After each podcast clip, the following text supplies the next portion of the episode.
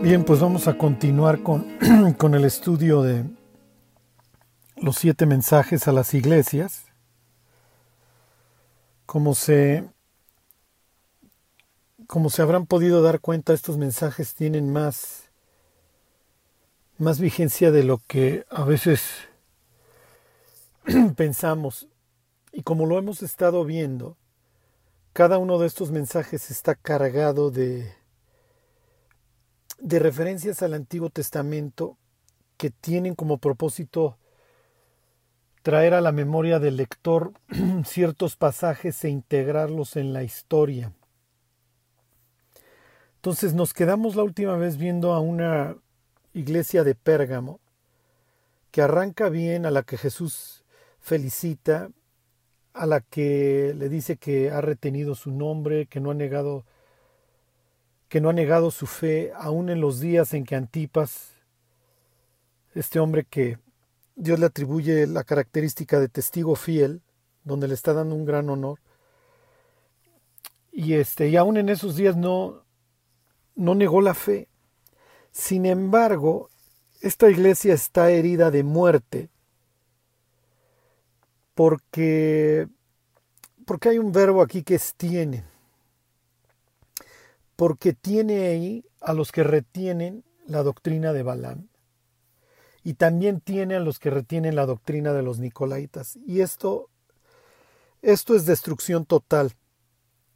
Como les decía la última vez, si el diablo no nos puede matar, entonces va a, va a llevarnos al, al suicidio, a la autodestrucción. Y es el caso en el en Pérgamo la idea es que, que la iglesia se autodestruya. Y, y si hiciéramos un símil con la, con la iglesia del siglo XXI en Occidente, se parece mucho a la iglesia de Pérgamo. Y ahorita vamos a ver por qué. En algunos casos, Europa la pudiéramos comparar con Sardis. Este, está Tiatira también muy fuerte en Occidente y, desde luego la Odisea. Iglesias que ya vamos a ir viendo poco a poco. En el caso de Pérgamo, se trae a la memoria a la figura de Balaam y eso es donde me quedé la última vez en esta historia que arranca ahí en números 22 en donde narra que Balak, el, quien era en aquel entonces el rey de Moab, ve al pueblo de Israel cerca y se da cuenta que la lucha es espiritual. Entonces, antes que salir como en una lucha armada, como lo hizo este, dos, dos reyes previos, como fueron Seón y, y Og, este, Balak se da cuenta de que tiene que buscar medios espirituales. O sea, los israelitas están destruyendo a estos clanes a estos clanes de gigantes y hay mucho más allá. Entonces, bueno, pues se trata entonces no solo de una lucha en el que el aspecto físico de los soldados cuenta, sino también una lucha espiritual. Y Dios es famoso porque este es el Dios que juzgó y tuvo victoria sobre los dioses egipcios. Entonces, bueno, pues si la lucha es espiritual, vamos a enfrentarla de esta manera. Y entonces manda traer de Mesopotamia, y ahorita les voy a leer un versículo relacionado con esto, porque tiene mucho que ver, a un profeta que se llama este Balaam. Entonces, si recuerdan, lo manda a llamar y manda personas con, con las dádivas de adivinación.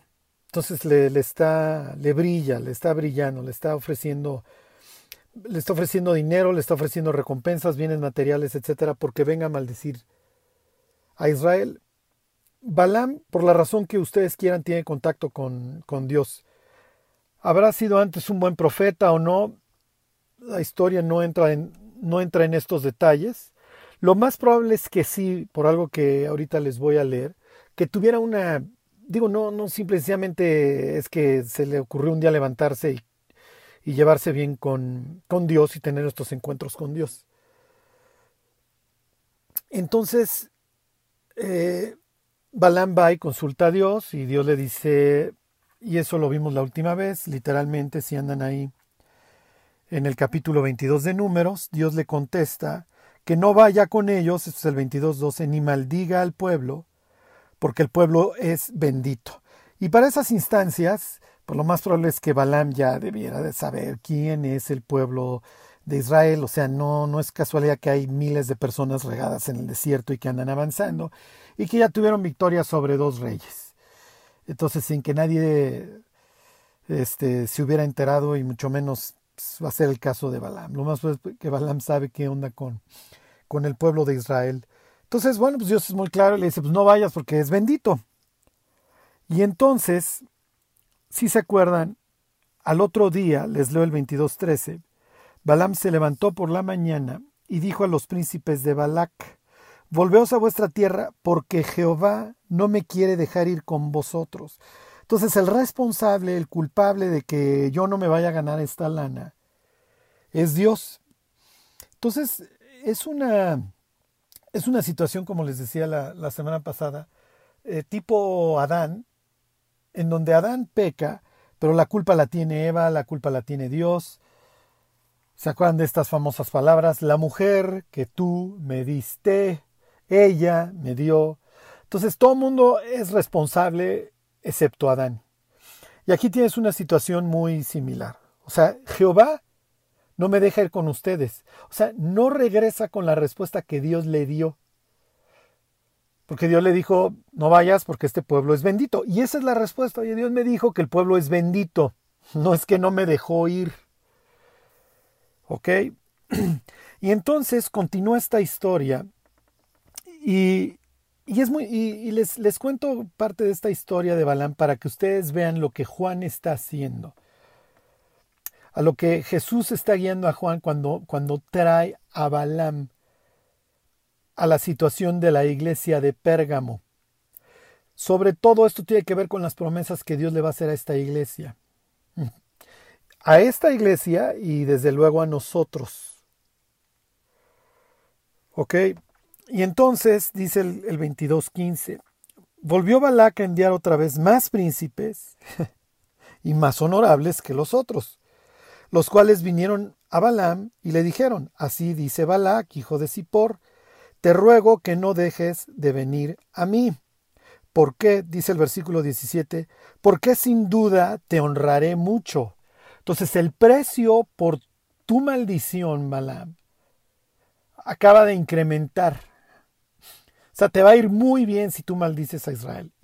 Esto te lo compruebo mandándote gentes más honorables y príncipes de mayor rango y ofreciéndote más cosas y más dinero. Pero Balaam ya sabe la respuesta. ¿Ok? Y entonces les dice, versículo 18, y Balaam respondió y dijo a los siervos de Balac, aunque Balac me diese su casa llena de plata y oro, no puedo traspasar la palabra de Jehová mi Dios para hacer cosa chica ni grande. Hasta aquí debió de haber sido la respuesta. Oigan, no puedo ya, yo ya sé qué onda con Israel, yo ya sé. Pero en el versículo 19 viene una insistencia de parte de, de Balaam. Y toda esta historia se va a armar hasta el final. O sea, es como una, una especie de película en donde hasta la última escena armas todo el rompecabezas. Si nos, si nos quedáramos hasta el capítulo 22, no entenderíamos realmente qué es lo que está sucediendo, o qué es lo que sucedió, o qué es lo que estaba pasando por la mente de Balaam. Y por la mente de Dios y las respuestas de Dios. Entonces, la, la Biblia a veces no entendemos las inflexiones de la voz o qué está contestando Dios, sino por el contexto. Y entonces hay que conocer toda la historia para saber para conocer lo que Dios, cómo le va a contestar Dios aquí a Balaam, fíjense. Entonces os ruego, dice el versículo 19, por tanto ahora que reposéis aquí esta noche, para que yo sepa qué me vuelve a decir Dios. Versículo 20, y vino Dios a Balaam de noche y le dijo, si vinieron para llamarte estos hombres, levántate y vete con ellos, pero harás lo que yo te diga. Pero no es que Dios esté conforme con lo que está sucediendo. ¿Por qué? Dice el versículo 22, y la ira de Dios se encendió porque él iba.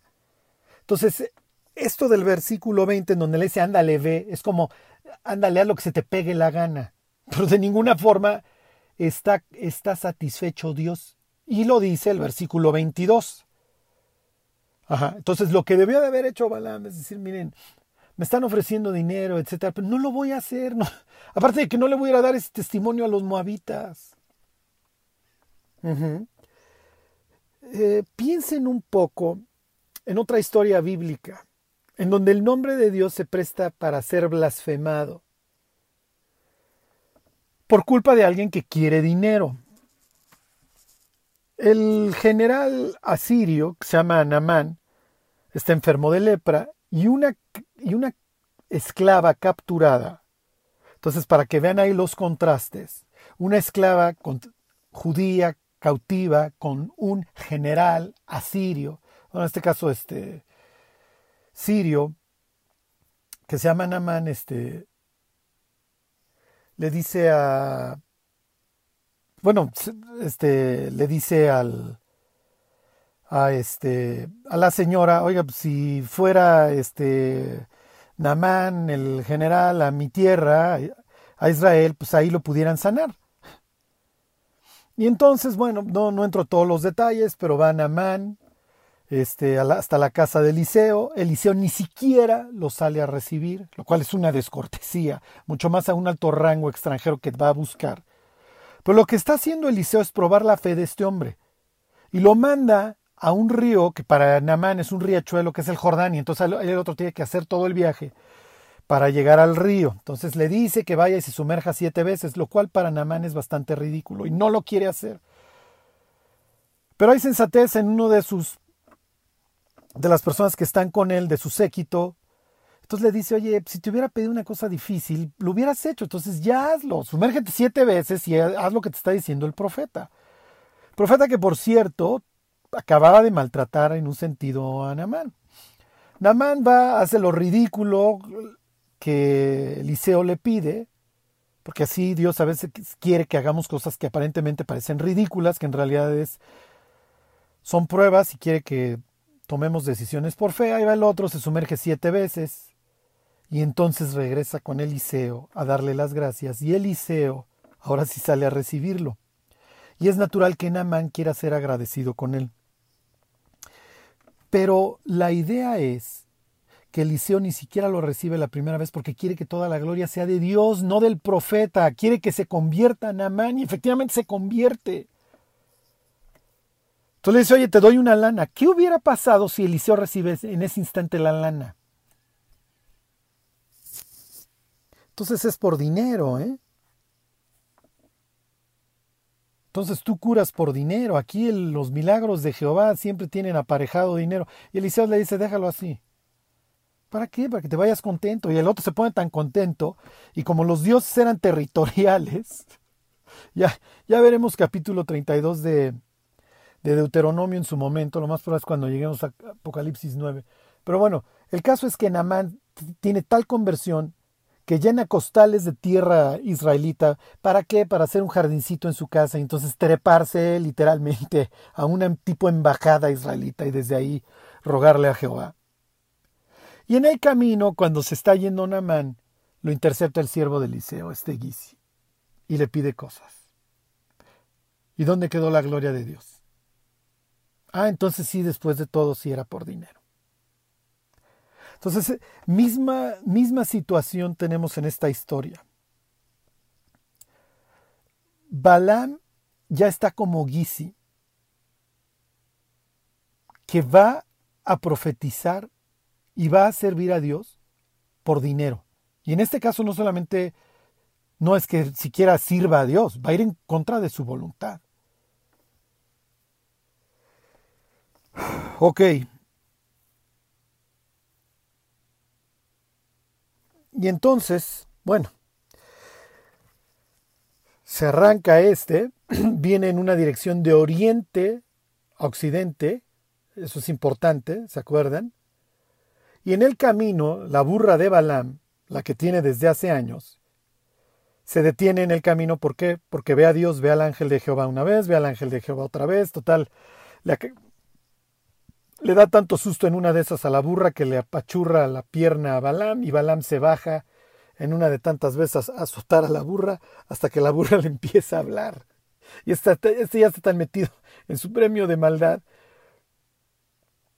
que este, en el dinero que se va a gastar, que empieza a fuetear a la burra sin importarle si le habla o no, hasta que ve a Dios. Y aquí viene otro, otra vuelta en esta historia, si así lo quieren ver, otro pico en la historia. Le habla la burra, obviamente se asusta Balaam, sí, porque esto no es, no, es muy normal. Ve a Dios. Se los leo. Versículo 31. Entonces Jehová abrió los ojos de Balaam y vio al ángel de Jehová que estaba en el camino, y tenía su espada desnuda en su mano. Y Balaam hizo reverencia y se inclinó sobre su rostro. Y el ángel de Jehová le dijo, ¿Por qué has azotado tu asna estas tres veces? He aquí yo he salido para resistirte, porque tu camino es perverso delante de mí acuérdense, aquí está Cristo en el Antiguo Testamento. Ya lo veremos en el Apocalipsis dos veces. Se le prohíbe a Juan postrarse frente a un ángel. El ángel de Jehová, al igual que Cristo, recibe, recibe adoración y no hay absolutamente ningún problema. Ok. Y entonces le dice, literalmente, más adelante, en el 34, le dice a Balaam, he pecado porque no sabía que tú te ponías delante de mí en el camino, mas ahora si te parece mal, me regreso. Esto es increíble, lo vamos a ver. O sea, ¿hasta dónde puede llegar la putrefacción de un profeta? ¿Hasta dónde puede llegar la putrefacción de una iglesia? Con todo lo que ello implica, porque ahorita vamos a ver qué implica esto para la iglesia de Pérgamo. Y más adelante, ¿qué implica para la iglesia de Tiatira? O sea, porque una iglesia puede llegar tan, puede caer tan bajo que acabe adorando a Lucifer. Ok. Y le dice el ángel de Jehová, versículo 35, ve con estos hombres, pero la palabra que yo te diga es hablarás. Y entonces se va con estos príncipes. Cuando llega, lo recibe Balac, con estas palabras, versículo 37. Y Balac dijo a Balaam, ¿no envié yo a llamarte? ¿Por qué no has venido a mí? ¿No puedo yo honrarte? Oye, ¿qué te pasa? O sea, te estoy ofreciendo todo esto y no vienes. Esto es como diciéndole, son años de salario, profeta. O sea, no estás con cualquier principillo de la región. Ok, versículo 40. Y Balac hizo matar bueyes y ovejas y envió Balaam y a los príncipes que estaban, perdón, y envió a Balaam y a los príncipes que estaban con él. Entonces hay todo un festejo, ¿ok? Festejo caro alrededor del arribo, ¿no? Del arribo de, de Balaam. Ok, el día siguiente, versículo 41, Balac tomó a Balaam y lo, y lo hizo subir a Bamot Bal, y desde ahí vio a los más cercanos del pueblo. Esto es muy importante. Balaam ya está perdido. Balaam ya lo único que está haciendo es codiciar. Behemá en hebreo es altura. Behemot, alturas. Entonces te voy a volver a leer el 41 para que veas desde dónde éste va a maldecir o intentar maldecir a los israelitas. 22.41. El día siguiente Balac tomó a Balaam y lo, y lo hizo subir a Baamot, a Behemot, a las alturas de Balaam. Perdón, de Baal. A Baamot, Baal. Y Baal es una especie de ángel de Jehová en el culto de adoración a Baal. ¿Por qué? Porque de la misma forma que Dios tiene su corte celestial, su concilio en el Edén, y tiene a una persona igual que él le hace el ángel de Jehová, que participa de su naturaleza. Más menos así lo tienen establecidos. En la región del norte, igual que Dios, ¿se acuerdan? En los, en los lados del norte, dice la Biblia, ahí se paseaba también este Lucifer. No los quiero confundir. El diablo siempre anda haciendo réplicas de lo que hace Dios. Entonces, si Dios tiene una corte celestial y tiene al ángel de Jehová, en la cultura cananita tienes a él y tienes a Baal, que es como su regente, y además un dios que tuvo victoria sobre otros dioses y que trajo orden al caos. Entonces Baal es un dios que adoran estos en, la región. Y aquí está el profeta de Dios, le hace Balaam, subiendo a las alturas de Baal. ¿Ya ven a dónde está?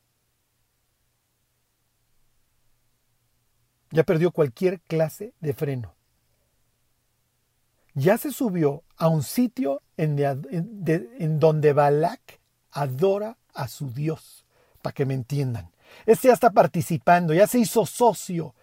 Y esta palabra socio quiero que, quiero que entiendan, ya, ya le va a tomar los dividendos, ya le va a tomar el dinero, ya tiene el mismo propósito, maldecir al pueblo de Dios. ¿Nos puede pasar lo mismo? Sí, también nos podemos hacer socios del diablo. Ahorita lo vamos a leer, tal cual. Es la, es la, es la palabra que emplea Pablo. Es la palabra que emplea la Septuaginta para regañar a los judíos. Te volviste socio, tuviste el mismo propósito. ¿Por qué? Porque quisiste cobrar un dividendo. Entonces este ya está en las alturas de Baal, ya, ya, ya perdió todo el, entonces, miren, no soy experto en la religión ugarítica, pero todos sabemos que Baal no es el Dios que quieres adorar. Y me voy un paso más adelante, que los creyentes de Pérgamo entienden perfectamente.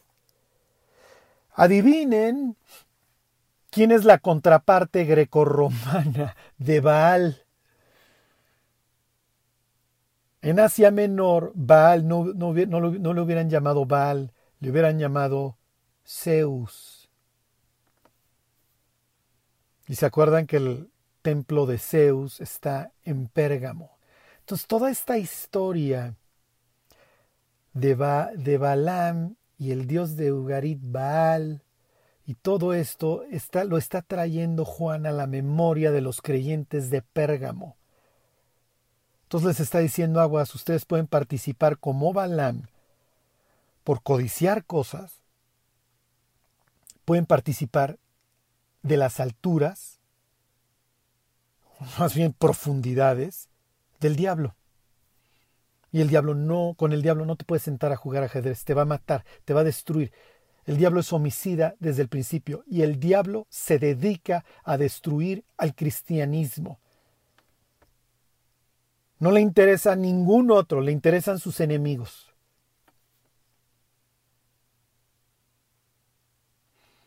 Ok.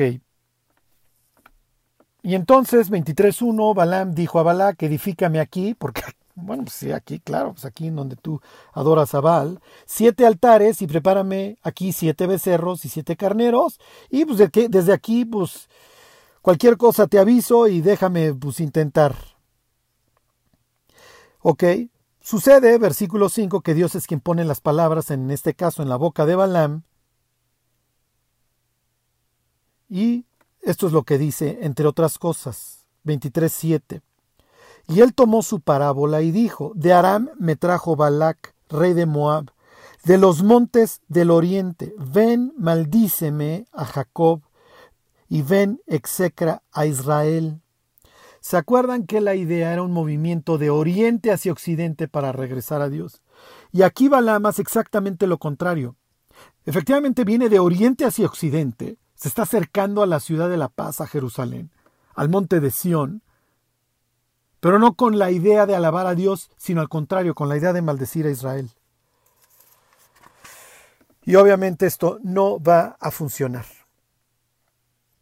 Y entonces nos dieron la una, las dos y las tres, y tres veces lo intenta y las tres veces no los puede maldecir. Me voy a brincar al, al versículo, al versículo, perdón, al capítulo 24, al versículo 10. Entonces nada más no salen maldiciones de la boca de, de, Balaam, porque Dios no le está, no le está permitiendo.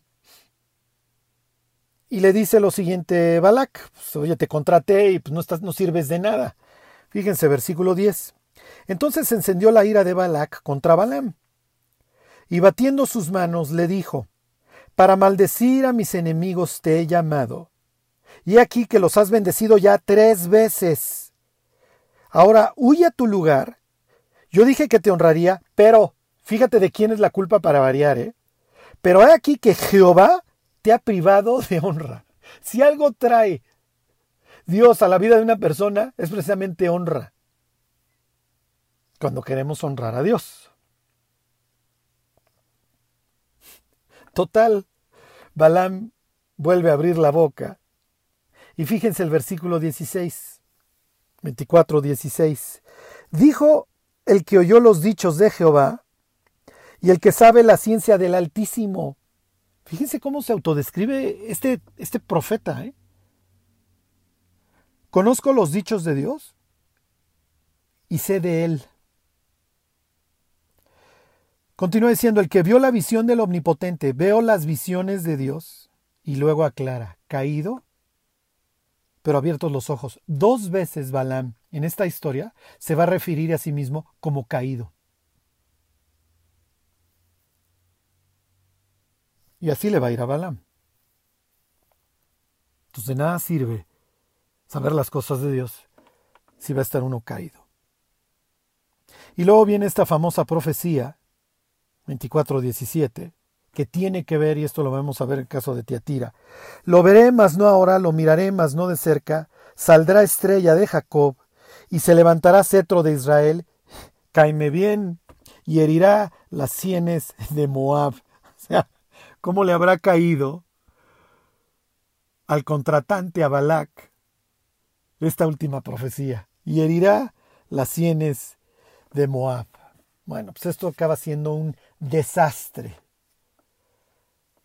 ¿O no? Cuando, cuando cuento esta historia,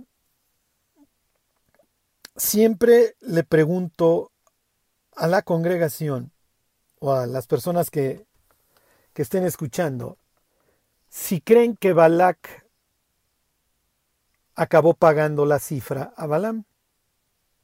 Lo que siempre les pregunto es, ¿cobró Balaam? Los que, no, los que no conocen la historia dicen, por supuesto que no cobró, ¿cómo va a haber cobrado si lo, lo contratan para maldecir y el tipo no para de bendecir a Israel? Los que conocen la historia ya saben en qué acaba. Balaam acaba cobrando. Balaam cobra. ¿Quién sabe qué tanto le habrán ofrecido? Pero acaba cobrando. ¿Por qué? Porque como lo dice el propio Balaam, Balaam conoce la ciencia del Altísimo y ha visto las visiones del Omnipotente y tiene abiertos los ojos. ¿Por qué cobra? Tú das la vuelta a la página. Y dice el capítulo 25. Moraba Israel en Sittim, y el pueblo empezó a fornicar con las hijas de Moab. No entro a tantos detalles, pero lean luego Éxodo 34, en donde Dios le prohíbe a los israelitas casarse con extranjeras y a las mujeres con extranjeros, para que no los inviten a adorar a sus dioses y forniquen. Ok, la fornicación espiritual y carnal muchas veces en la Biblia van de la mano. Ahorita les leo un versículo en el Nuevo Testamento. Aquí casi siempre van de la mano. Obviamente en Pérgamo van de la mano la bacanal, la orgía, etc. Entonces le dice, no vas a, a dar tu hijo a sus hijas, ni tomarás a tus hijas para darlas a los hijos de ellos, porque harán fornicar a tus hijos en pos de los dioses de ellos.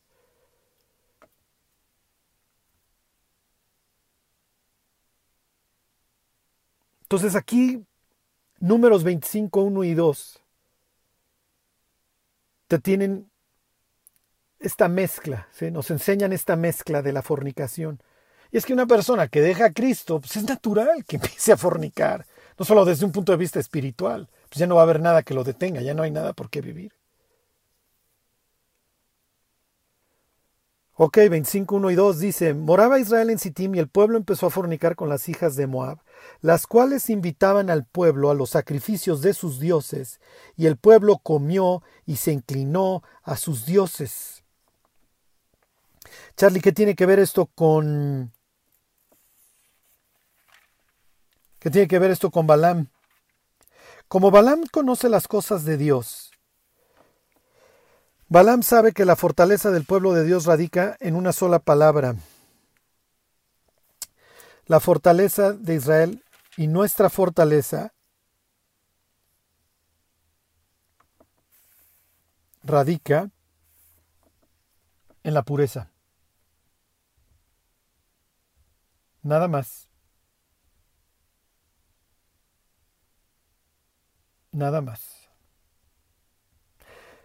Me voy a brincar antes de regresar a este patético capítulo 25. Y dice el 25, perdón, el 31, 16. He aquí, por consejo de Balaam, ellas fueron causa de que los hijos de Israel prevaricasen contra Jehová, por lo cual hubo gran mortandad. En lo tocante a Baal peor, por lo cual hubo gran mortandad. Se van a morir 24 mil personas. Es una masacre.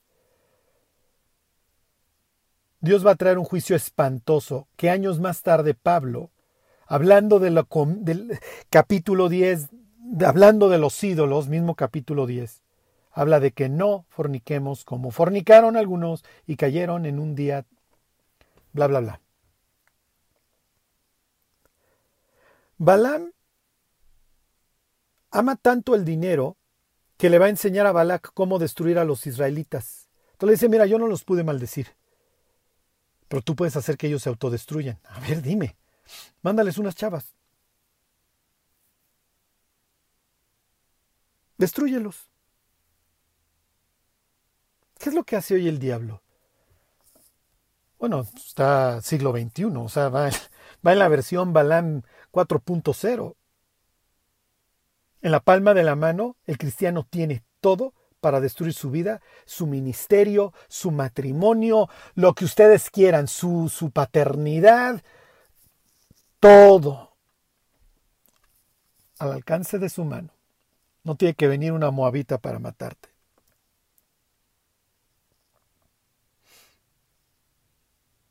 Entonces, los que recuerdan la historia, esto es un, es un asco, tipo pasa ahí, Simri se llama, este, con Cosby, una princesa,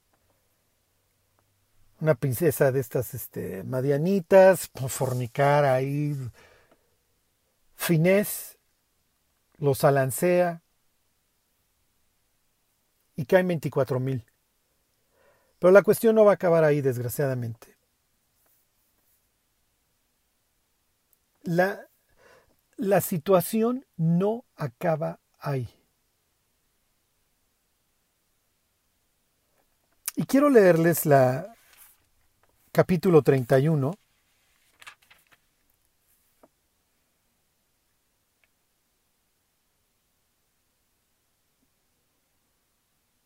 En donde en donde este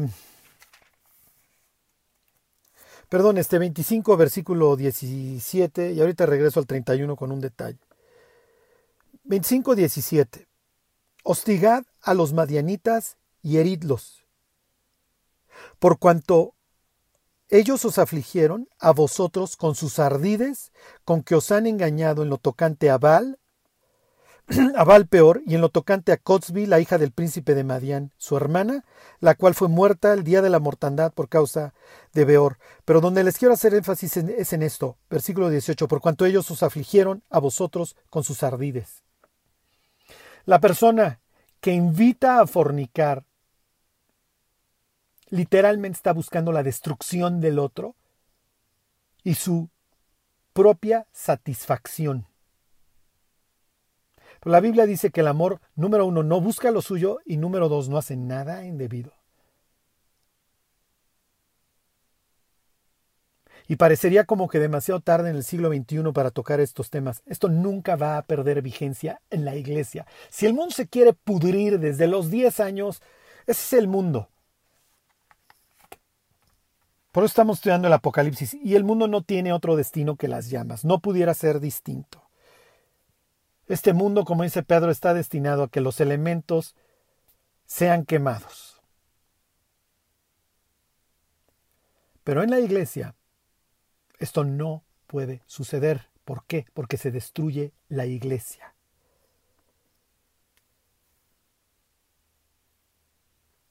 Y les leo un versículo, es este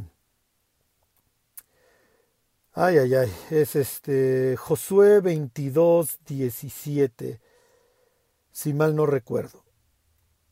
Van a haber pasado años después de, esta, de este evento. Y les va a decir Josué 22, 17. ¿No ha sido bastante la maldad de peor? ¿De la que no estamos aún limpios hasta este día? Por la cual vino la mortandad en la congregación de Jehová. Han pasado muchos años. Josué está a punto de morir y les dice, todavía de esta no nos levantamos, ¿eh? Todavía arrastramos, todavía arrastramos, todavía arrastramos, todavía arrastramos la inmundicia de ese evento.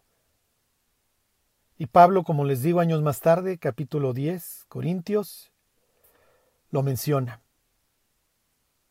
Y se va a mencionar en el Nuevo Testamento cuando se habla de los falsos profetas en segunda de Pedro, por supuesto que tenían que tener su lugar. Balaam. Ya nada más les comento a ella ni se los leo, capítulo 38 de Números narra que también muere Balaam. Se habrá quedado ya ahí pues, a gozar de, la casa que le regaló Balak, vayan ustedes a saber, pero muere. Muere cuando los judíos, cuando los israelitas hacen la, la venganza. Ok, las iglesias hoy están llenas de Balaam, de gentes que enseñan a los cristianos a vivir en el mundo, a tener comunión con el mundo. A decirle a los cristianos que no pasa nada. Se convierten en el mismísimo Satán. ¿eh? Las mismas palabras que le dijo el diablo a Eva de que no pasa nada, las mismas traen estos. Fíjense, les leo segunda de Pedro 2.15.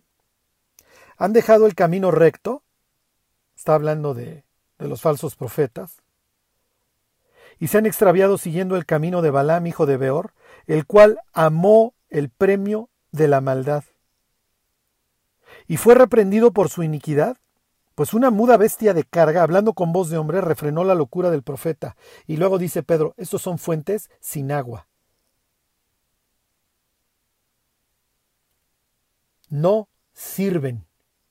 Dice versículo 18, pues hablan, pues hablando palabras infladas y vanas seducen con pasiones, con concupiscencias de la carne y disoluciones a los que verdaderamente habían huido, de los que viven en el error. Y las famosas palabras les prometen libertad y son ellos mismos esclavos de corrupción. La iglesia es la casa de Dios, columna y baluarte de la verdad.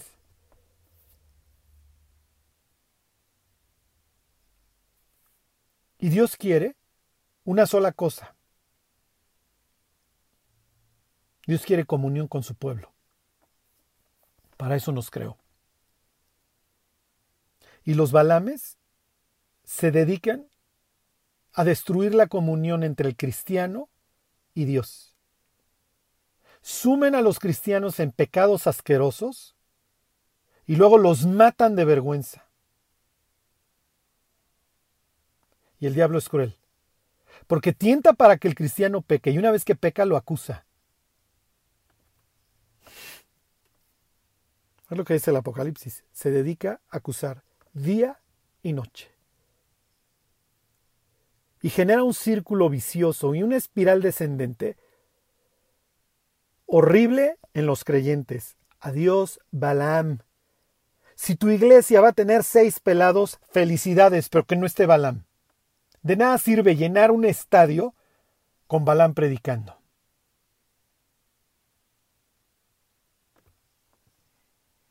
Y que entren las personas y salgan sin haber escuchado que van camino al infierno, sin que les avisen que Dios los está llamando a, una comunión en la que encontrarán un gozo que nunca van a encontrar en el mundo que Dios los creó con el propósito de llevarse con ellos y por eso les da ciertas normas.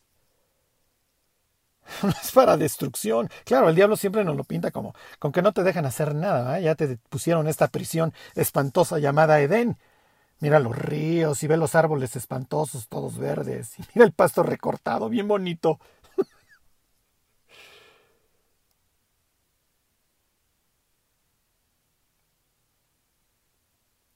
Les voy a decir de qué se tratan las promesas. Digo, ya no, ya, ya no, ya no voy a llegar hoy a Pérgamo.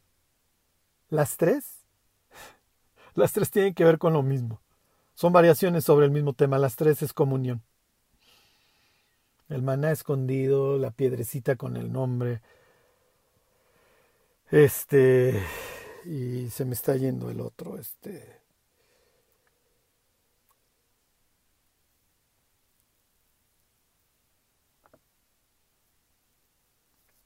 perdón, la piedra y el, y el nombre.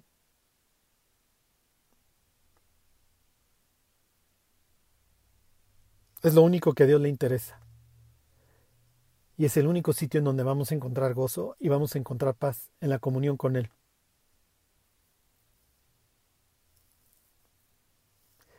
Los judíos, si se acuerdan, los orientales, mostraban comunión a través de sentarse a la mesa. Por eso los fariseos se desquiciaban cuando veían a Jesús comer con pecadores. Y para nosotros pues, es ridículo. Pues, ¿Qué tienes si come con ellos? ¿Qué más te da? No, no, lo que pasa es que para nosotros es que ya es parte de su... No por nada le dice a la iglesia de la Odisea, ven, si alguno me oye, pues, hey, te invito a cenar. Quiero establecer comunión. Entonces la piedra, el nombre y el maná escondido eh, tienen que ver las tres cosas con el con la comunión. Les leo Judas 11. Hay de ellos porque han seguido el camino de Caín y se lanzaron por, por lucro en el error de Balaam y perecieron en la contradicción de Coré. Entonces Balaam enseña a comer cosas sacrificadas a los ídolos y a cometer fornicación. Y es que, como les dije, esto de comer cosas sacrificadas a los ídolos, digo, ya entraré más a detalle eh, la próxima vez. Les voy a hablar de, qué se trata esto de comer cosas sacrificadas a los ídolos. Finalmente tienes este fornicación en sentido espiritual y, física. Ahorita les leo este. Ahorita les leo Colosenses 3:4, en donde Pablo pues presenta eh, obviamente la fornicación y la codicia como, como idolatría, porque ya estás idolatrando algo ya. Lo que Dios quiera no te importa, eso se lo que Dios quiera no nos importa, se hace a un lado, lo que quiero es esto. Y volviendo al tema de la comunión, y esto lo retomo la siguiente vez, Pablo le dice a los corintios que se que lo que los gentiles sacrifican a los demonios lo sacrifican. Y dice, yo no quiero que ustedes sean partícipes Dice, no quiero que vosotros os hagáis partícipes con los demonios. La palabra partícipe es metejo, que quiere decir socio. En Oseas 4:17 dice, Efraín es dado a ídolos, déjalo. Está quejándose Dios del reino del norte. Cuando tradujeron este versículo en la Septuaginta al griego, el verbo que pusieron en dado a ídolos es metejo. Se hizo socio. Cuando nosotros, cuando los cristianos tenemos comunión con el mundo y empezamos a participar de las cosas del mundo, así como participaron en este, evento repugnante los israelitas ahí, en lo tocante a Val peor, nos volvemos socios, socios del diablo, participamos de los demonios. Pablo está haciendo una cita aquí de Deuteronomio 32, si no mal recuerdo, 17, en donde se sacrificaron a los demonios y no a Dios. Y con esto les termino. Balán es, un profeta de Dios y se refiere a Jehová como mi Dios. Pero va a acabar siendo socio del diablo y persiguiendo los objetivos del diablo, que es la maldición del pueblo de Dios. Y va a acabar lucrando con eso.